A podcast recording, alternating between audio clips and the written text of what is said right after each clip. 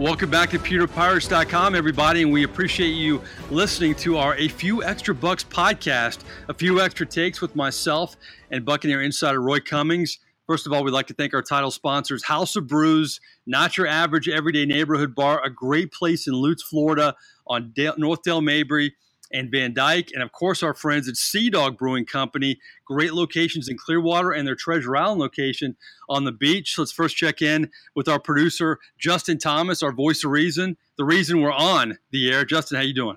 I'm doing good. How are y'all doing?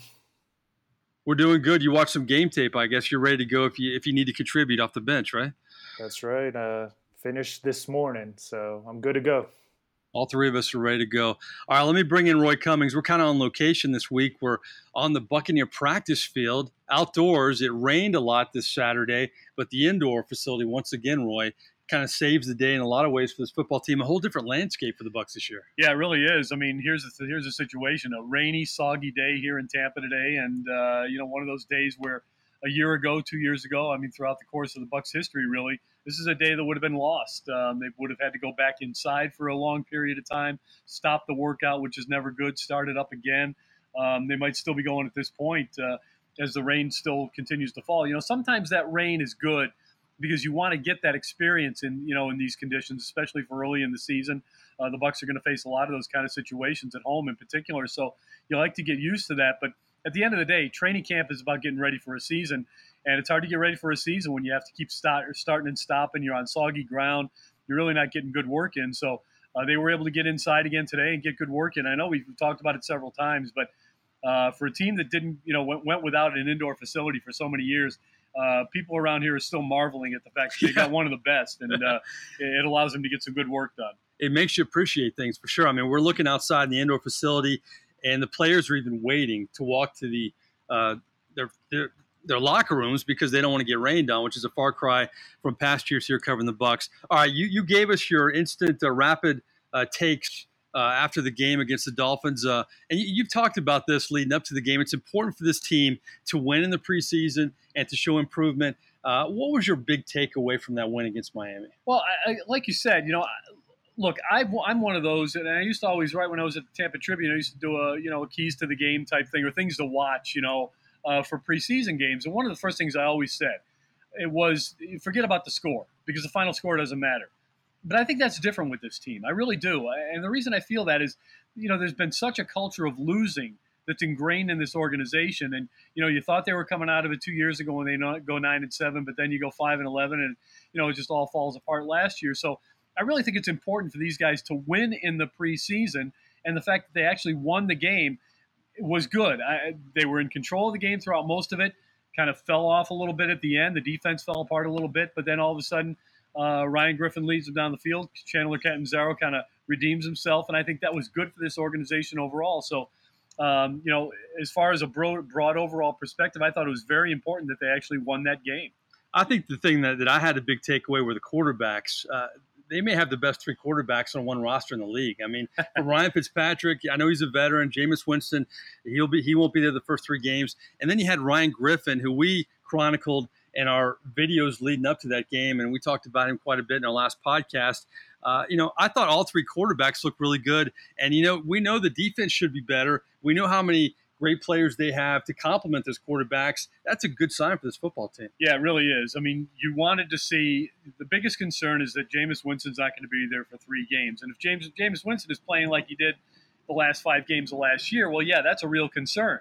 But if Jameis Winston is playing like he has at some other times, you know, Ryan Fitzpatrick might actually be the better choice. But either way, when you're starting your backup quarterback for three of the most critical games in the, of your season, uh, it's always uh, difficult. But Ryan Fitzpatrick, I think, showed the other night that hey, if, if they combine, you know, create an offensive scheme uh, that allows him to excel at what he does well, uh, they're going to be very successful. And he he was a very smart quarterback in that game.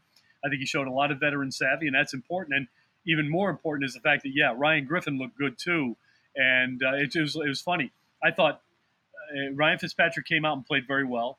I thought Jameis Winston did even better, and then I thought Ryan Griffin outplayed Jameis Winston. Yes. So you kind of like to see it go that way sometimes, uh, and it did for the Bucs against the Dolphins. And you called it, partner. Uh, the running game, uh, people were in kind of a wait and see mode for the most part about Peyton Barber. Can he be the main guy? And, you know, obviously we still are. It's only one preseason game, but he's had a good camp so far. And he looked very comfortable being that main guy in the limited action that he had against Miami. Yeah, really picked up where he did, uh, where he was last, last, last season, you know, when he was kind of the feature back. And look, something to remember is when the Buccaneers brought in Peyton Barber from Auburn, granted, they didn't, they signed him as an undrafted free agent out of college they always thought that this kid could have some feature back abilities. It was really just a matter of getting him accustomed to a little bit more work because he didn't play that much in college, uh, getting him accustomed to the NFL speed of things. And he's done that. And you take that and combine it with the fact that this kid has grown, not just mentally, but he's matured physically. Um, he's a more powerful back now. He's he's redistributed some weight. Um, he's a little leaner now, a little tougher, and so I think he's more suited to take on a bigger role. And you know, the, the good news is he's got a guy like Ronald Jones chasing him from yeah. behind. I think that's really spurring him on a little bit to be a little bit better. And he just came through and showed us uh, the other night that he's very capable of being uh, this team's feature back if that's the way they want to go. Ronald Jones, it's only one preseason game. I get a kick. The overreaction to these preseason games just boggles my mind sometimes because you know there's so many different personnel groups rosters are up and down. But Ronald Jones has to be better for this football team to be good. Uh, Peyton Barber can't do it by himself. And with so many weapons at wide receiver and tight end, they got to have two guys to shoulder the burden here. I would say that based on what we saw of Ronald Jones the other day, uh, probably Jacquizz Rodgers and Charles Sims feel a lot better about their spot on yeah, this roster yeah. right now.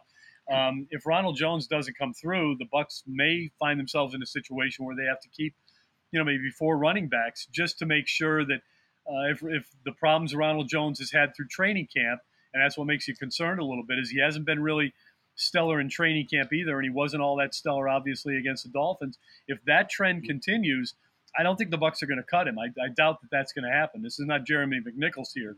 Um, they're going to keep him around, but they've also got to make sure that they've got somebody that can step in and, and give Peyton Barber a breather. And uh, Jacquizz Rodgers is great at that, and you still have Charles Sims who can you know help you out on third down. So um, but again, it's important that all those backs contribute and contribute in a big way because the Buccaneers want to run the ball, especially with those first three games with Ryan Fitzpatrick in there.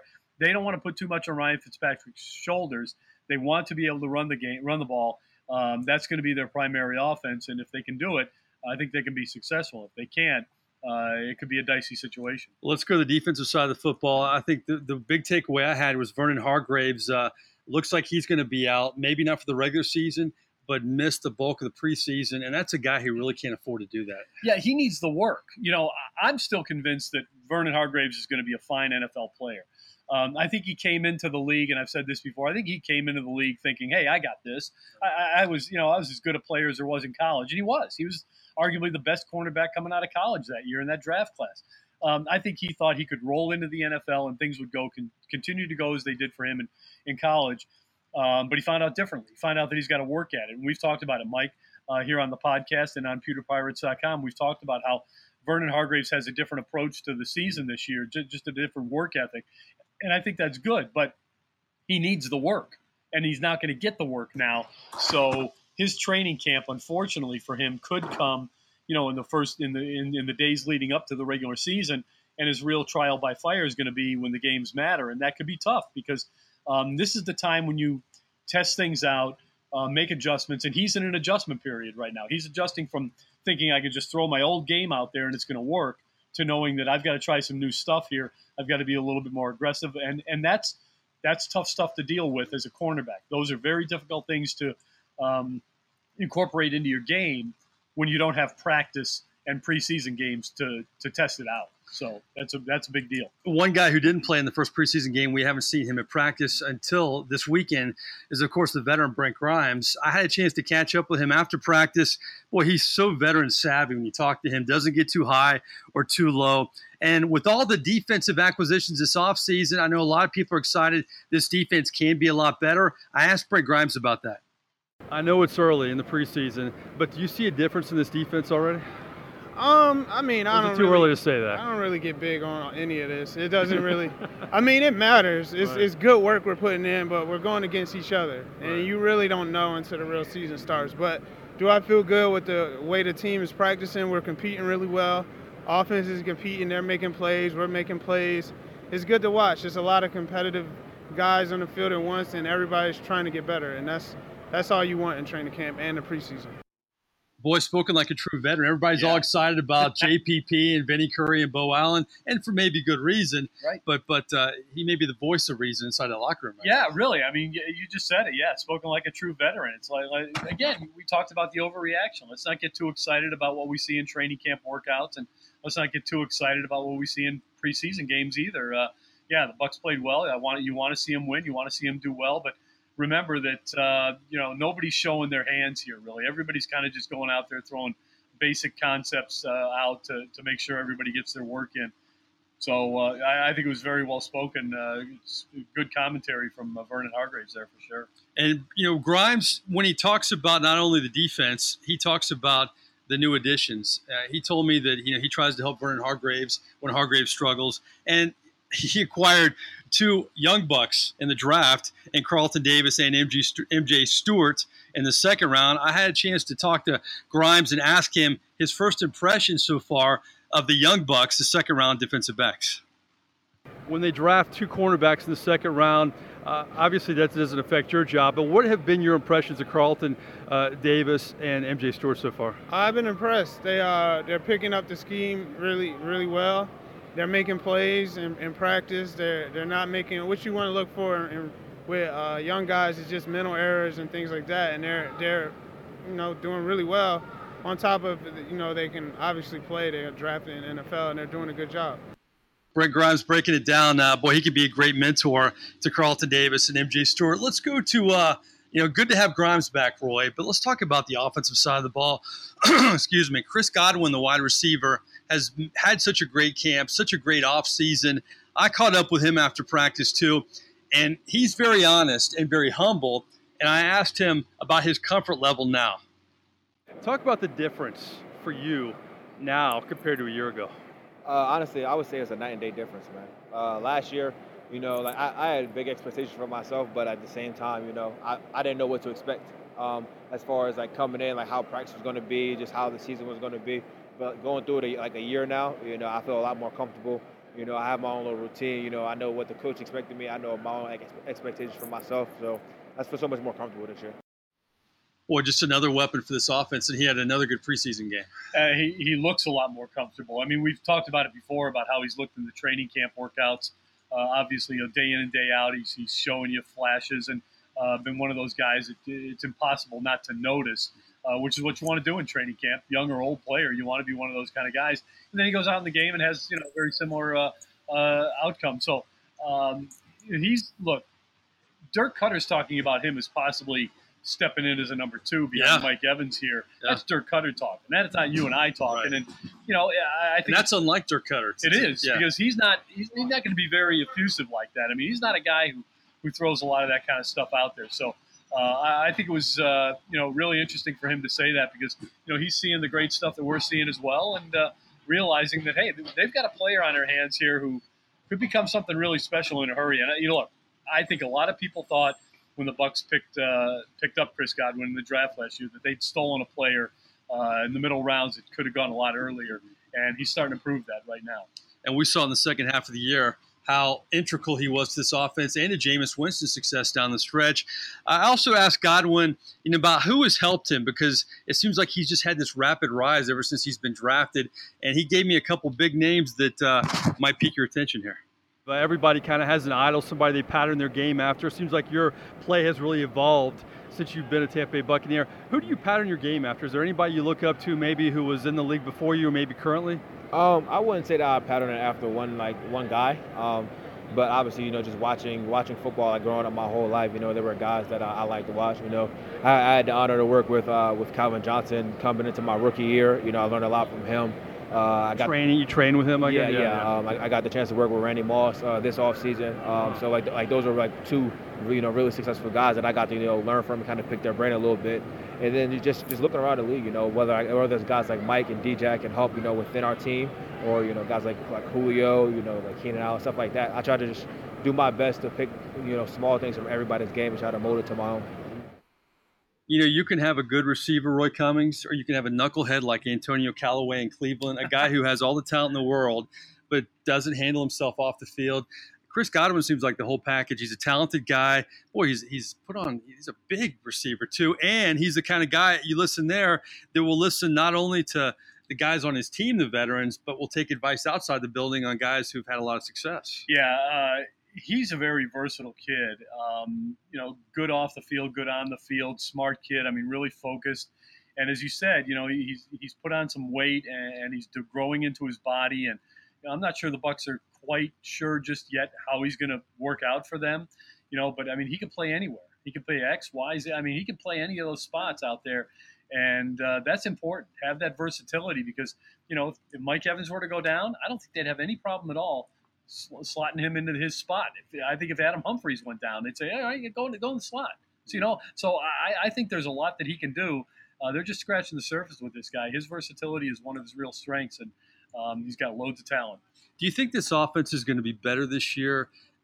Finding these guys How because can it not? has got to be. I mean, they, they have so many weapons, though. It's how can it not? Because look, sometimes you know you have to learn from mistakes, and and, and there were a lot of mistakes made last year. Jameis Winston made a bunch. He's still one of those guys who's a little bit reckless, but he's got to learn that. Look, you've got so many weapons around you. It's not just Mike Evans and Chris Godwin and DeSean Jackson. It's you know it's it's OJ Howard and Cameron Brayton, Alan Cross for gosh sakes. I mean the way he played in the, the game. X factor. Yeah, the X factor. and you've got running backs behind. You've got so just be smart. Hold on. As long as the ball is in the Bucs' hands on offense, something good should happen. That's the way it should be.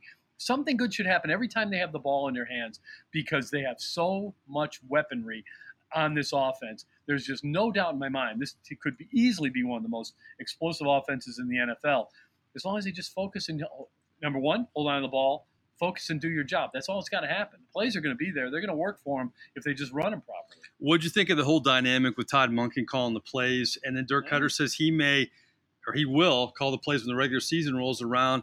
You know, it's so early in the preseason to know what is right at this point. But what do you think of that whole dynamic? Well, I was interested. I, I found it interesting because I mean, obviously, it's something Dirk Koetter's talked about, and Dirk Koetter's trying to manage a lot of different things as a head coach, and calling plays is one of the things he. Let's face it. There's a reason Dirk Koetter has had four top ten offenses in his ten years in the NFL, or now eleven years, but uh, he's ten of those years where he's an offensive coordinator. The reason he knows how to call plays, he Yeah, does. right. Anybody who thinks he doesn't doesn't understand what they're talking. It's hard to I'll let tell you that go, right- too. And yes, it's hard to let it go. It's what got him here. Right. Is he, he has an ability to design an offense and then run it, and that's his strength. His strength may not be being a head coach, but he's the head coach now. But so I'm glad that he experimented with it. It's kind of like what I talked about with Vernon Hargreaves. Now's the time to experiment with that. He's still not at the point yet where he wants Todd Monken to take over, but he needs to get he needs to get a feel for what Todd Monken would do in a game. And if it's working very well, who knows? Plans can change. You know, right now, plan A is for Dirk Koetter to call the plays. Come opening day, that plan may go down go down the tubes, and they may say, you know what, Todd, you're doing such a good job calling the plays. It's working so well. Why would we change it now? Let's go with what we've got and stick to it and see how it works. So let's see how it happens. I- I'm, I'm very intrigued by it. I think it's it's not a bad idea to try it. That's for sure. And uh, let's see what uh, you know what comes of it. I think we've been very steady. You know, a lot of people overreact, a lot of fans overreact, uh, media. It's easy to do that because the NFL, everybody anticipates it. They can't wait for it to return. Right. But, you know, I think bringing in Brent Grimes, kind of getting the perspective from a defensive veteran, you've given some very uh, even takes, but now we have fun. Now we have three and outs. Oh, okay. you haven't seen the- these questions, I, have you? No, they've been on a you know what in a bottle on Funk and Wagnall's porch for uh, whatever I gotta learn whatever that thing was. You know, you, you, That's a Johnny Carson reference. Well, was- you did Funkin' Wagnalls. You've done Eddie Haskell. I actually heard Dan Patrick do Eddie Haskell the other day. I wanted to text you. Roy's not alone with the Eddie Haskell Uh. references. I love it. but does anybody know what we're talking about? I mean, does that pop culture reference carry over to, you know, like You- if you're 16 years old, text us, tweet us, whatever. Tell I don't understand what you're talking about. I'll give you the perfect parallel. My name is Mike Nabors, and it's spelled N A B O R S. People call me Jim all the time, unless unless they're younger than 35. well, yeah. That's kind of the, the barometer there Yeah. a little bit. Jim so, Nabors. They, they don't yeah. know Gomer Pyle. Right, But and before that, he was on the Andy Griffith show. right. Sings at the Andy But 500. see, you know, you know what? You know what? We're we're making references to the the golden age of Right. television Yes. When sitcoms were actually funny. Pre-reality okay? TV uh, Yeah, nonsense. Yeah, yeah exactly. Pre-Kardashian. Pre uh, Right, right. Survivor. Pre-reality, but All right. Well, but here. anytime you want to talk about The Bachelor, you know, Oh, you're on it, huh? You're, are you on the I'm, Bachelor? I'm not well. You you watch that I stuff? keep getting. Is the oh, wife bringing yeah, into that? well, no, no, we're in it together. oh my It's- god. It's a great show. Oh, we'll well, see. well, okay, well, hold on, Oh hold my goodness! I'm Like, learning all does- kinds does- of things about Roy Okay, Cummings you know, today. everybody says, "Oh, you watch the Bachelor?" Yeah, of course I watch. I thought The you were kidding me. Well, okay, listen to this. When it's a bachelor, it's a guy and then 25 fairly good-looking women, right? Right, okay, right. so th- there's a problem there. And, and no, number two, I, who, who doesn't like a love story? Oh, is that where you See? spin it? Okay. Okay, All right. who I, doesn't I, like a love story? I just like true love. That's where I'm going after. That's what you they're know, looking for. I'm a romantic, man. Roy That's what they're looking for. Okay. Okay. So I'm trying to get points. You know, I'm a romantic. I hear you. Okay. All right. All right. Three and out segment. Here's number one. We we had a di- divergence there. Yeah, we well, you know, when we, we talk about this, we send the podcast out, we'll say we touched them all. We're the only podcast in America to say Eddie Haskell, Jim think- Nabors, and The Bachelorette. I think we should have a bachelor reference in our podcast. really? Yeah, we should probably have a bachelor segment. Wow. You know, Jesse Palmer, a Florida quarterback who was in The The Bachelor, proposal. I, I, I used to cover him quite a bit, and I think he's still shaking that moniker. Even though he's had a lot of success, But- he'll always kind of be in his Wikipedia Yeah, page. yeah. He'll always kind of be the Bachelor. Yeah, he? you, yes, he will. you know. I think he's proud of it. But that's should not be. that's not a bad part of the resume. You, you know, uh, believe it or not, there. I think ESPN has bachelor now. Now they have bachelor fantasy leagues. Right. They do because most people that like We're going off the rails right now. like the Bachelor. It's it's big. You know, I feel like I know you. I've know you really well, but you continue to surprise me, which is a good quality in a person. I- good. This yeah. is why we do these podcasts. I'm going to learn something very interesting about Roy Cummings every week, and, and Bachelor you, segment. Bachelor segment. We're definitely going to bring that back. All right. Well, here's the three and out. Uh, it's kind of the overreaction portion of training camp. But what's the biggest reason to me or to you why the Bucks didn't have a good year last year? Was this one of the one of these three reasons? I think do you point to? Was it the hard knocks? You know, they're not going to ever point to that. And the Dirk Koetter last year said, "We're not going to ever make that excuse." He went out of his way to compliment the crew and how they, you know, knew their boundaries and all that. Then you had the hurricane to begin the year, and then you messes up the opener. You don't have really have a true bye week last year, and then there's the, you know, the talk that it was a so-called soft camp last year too. It wasn't a tough camp. What one of those three, or if any, do you point to at all? Out of those three, I will take the Hurricane, and here's why. The Hurricane derailed this team. This team came out of training camp ready to go. They were ready to fire. I mean, they really were. They got completely derailed. First game of the season, going to come a week later, which then forced Doug Martin, who was by far, and I was out here every day, folks, by far the best running back in camp. Yeah. He looked like he did during his Pro Bowl years. Right. And then he had to sit for a month, mm-hmm. an extra week because of the hurricane. Because you've seen him play well. It's not like he never had a good regular season. Exactly. season. Yeah. When he came back, he had nothing left. And guess what?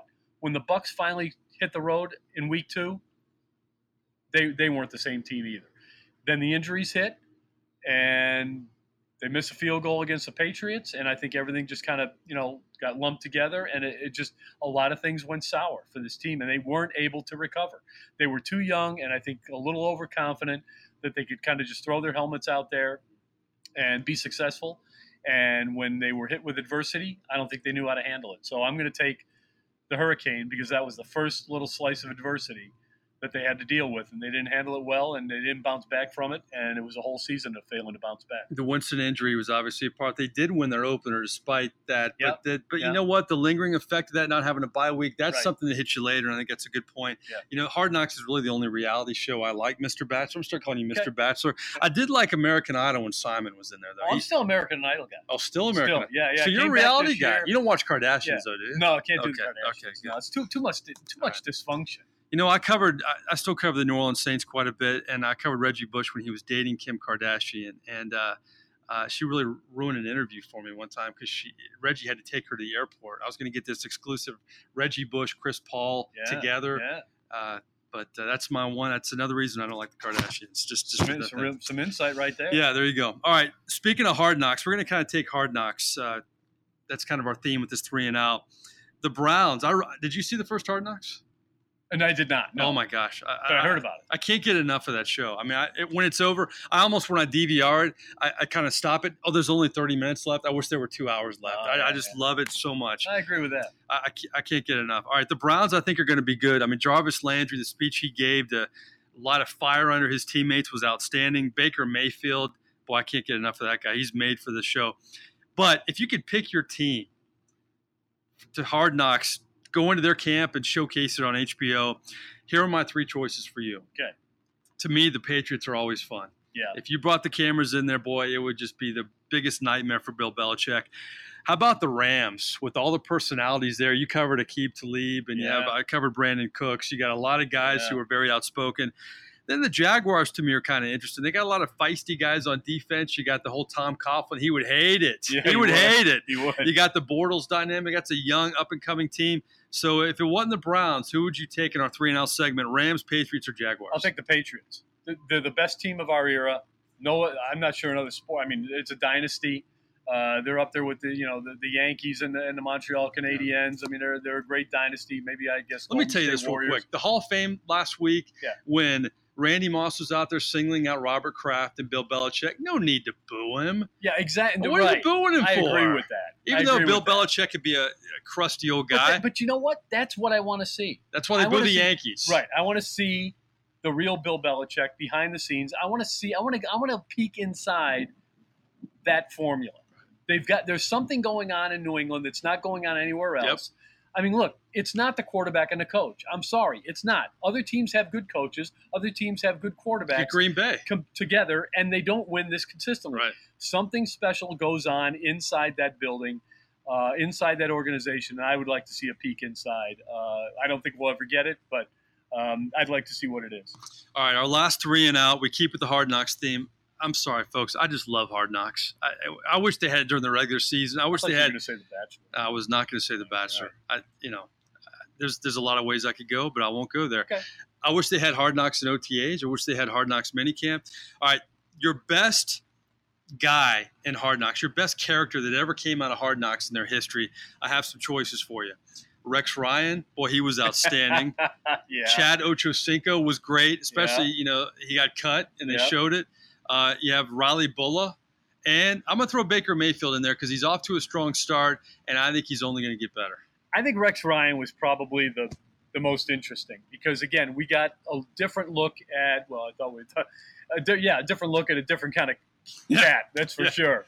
Yeah. Uh, learned a lot about Rex Ryan. A lot of stuff we probably didn't want to glad learn. it was on HBO. yeah, language it had to be on HBO. Um, but you know, we got to peek inside who he really is. I mean, Riley Bullough last year was was fun. Chad Ochocinco, eh, he's always been you know a bit of a you know he's played to the cameras a little bit. Right. So um, I, there might have been a little bit of reality TV with him. You know, a little bit fake, but all that stuff. But I, I would take Rex Ryan. I thought he was the, the most intriguing. Um, it was fun last year to see Riley Bullough become kind of a, a fan favorite through it.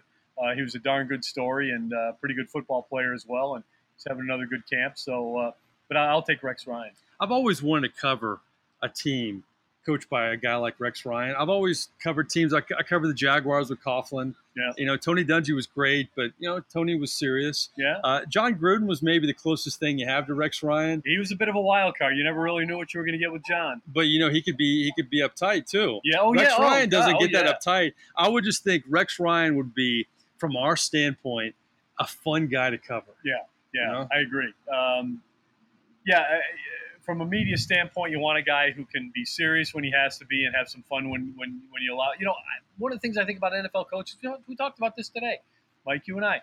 I don't think enough NFL coaches enjoy the moment enough. No. they're also worked up and and so stressed out. It's like, man, it's football. You're supposed to be having fun with this. I'll give you the perfect example. I've covered Sean Payton 13 years in New Orleans. Two of his best friends are Jimmy Buffett and Kenny Chesney. If you didn't, if you watched the Sean Payton press conference, you would guess his two best friends are uh, maybe a, a guy who sells uh, stocks on Wall Street and maybe a librarian. I mean, the guy is serious yeah, and he, he never really cuts loose, but I, you know, there's that side to him. Yeah. And there's that side to a lot of NFL head coaches. You wish you saw it more. but there's also, but you know what? The side we see from most NFL head coaches, we get the idea that these guys literally, and I mean literally, are 24 7 football. That when they're not out on the practice field, not in the locker room, They're hunkered down in some bunker somewhere Yep. watching tape. Right. And you know what? A lot of them are like that. And it's sad. It really is sad because at the end of the day, guys, it's a game. Yeah. You know, we, we had a lot of fun on this podcast. We try to have fun with the Pewter Pirates, I think. You know why? Because it's fun. It's a game. It- this is not, I understand it's their livelihoods, but it's a game. and I'll give Dirk Koetter credit because I think he's a good balance of it. You know, he knows he'll, he'll get terse with the reporter. He knows when to be serious, but he'll have some fun too. He, he's a good combination. You don't see that combination in a lot of head coaches. I, I think if he could win a little bit more regularly, we'll see more of that side, that Right. fun side to him. Because we used to see it as, on a regular basis when he was an offensive coordinator. It's why when he became coach, everybody in the media was so excited. It's like great because this guy, you know, he'll tell you anything. He's honest about players when they're not playing well. Right. You know, a lot of guys just give you coach speak. He wasn't coach speak. Um, but you know, we've seen him, you know, kind of rein it in a little bit since he's become the head coach, and I think a lot of it is because, you know, he's under pressure to win, and I understand there's pressure to win, but still, if you can't enjoy this, Right. then why are you doing it? Right. If, if you're not enjoying it, get out. Exactly. Well, that was maybe our best podcast. It was certainly our most well-rounded podcast. I got to check in with our voice of reason producer Justin Thomas. A, how do you rate the podcast, my friend? And B, do you watch The Bachelorette or Bachelor with your wife? A, I thought it was really good, but uh, B, I do not watch it. Uh, I'm actually shocked know to hear best- that. I thought I would does. peg Justin more of a Bachelor guy than Roy. frankly. Really? I What makes you say that? I don't know. I just just knowing you, I thought you know, yeah, your wife may like it. I, you know, Roy's wife obviously likes it, but Roy Roy continues to surprise me, Justin. You know, there's a former Buccaneers quarterback who was the winner on The Bachelorette a couple seasons back. He was the, the, the bachelor out of 26 bachelors who won at the end. JoJo was the bachelorette. and Jordan Rodgers. Does Man. anybody remember the brief moment that Jordan Rodgers spent as the Buccaneers quarterback? Brother to Aaron Rodgers, former Buccaneers quarterback. That's probably was- why Aaron. Dis- that's probably why Aaron. Dis- that's probably why Aaron disowns him now. That's part of the reason. disowned him long before Yeah. that. Uh, and you learned that by watching The Bachelor, folks. So there you have it. All right, Justin, what's your hot take before we go here? Well, I did find it interesting. Another crossover between uh, Bachelor and football. Uh, a couple weeks ago, as y'all know, the Saints haven't figured out who is going to be uh, doing the kick returns. And when uh, Sean Payton was asked about that, he also made a reference to The Bachelor in terms of everyone's getting a rose. And uh, slowly throughout, uh, I guess, preseason, we're going to determine who's going to be the last one picked. So you're not alone, Roy. Well, you know what? From above, they are agreeing with me. It's pouring down rain. They want us to stop talking about the Bachelor right now. It's pouring at the practice field. I'd like to thank my partner and Bucs Insider Roy Cummings. I'd like to thank our voice of reason and producer Justin Thomas. And I'd like to thank our sponsors, House of Brews and Sea Dog Brewing Company. Uh, we couldn't do this without all of you guys and all of our sponsors. We appreciate you. That's another rendition of a few extra bucks. Boy, it was a few extra bucks. I tell you what. Check out our, our, our PewterPirates.com website, everybody. We have all kinds of new stuff on there. We have a Got a Minute segment getting to know the Buck players. We have a rookie diary with MJ Stewart. We also have a new feature called Extra Slice. Where Roy and I will break down practices every once in a while, too, along with our podcast. So, a lot to check out on PewterPirates.com. Tell your friends, tell your neighbors, tell your family, and subscribe. It's free. But until next time, I'm Mike Nabors. Uh, we appreciate you logging on.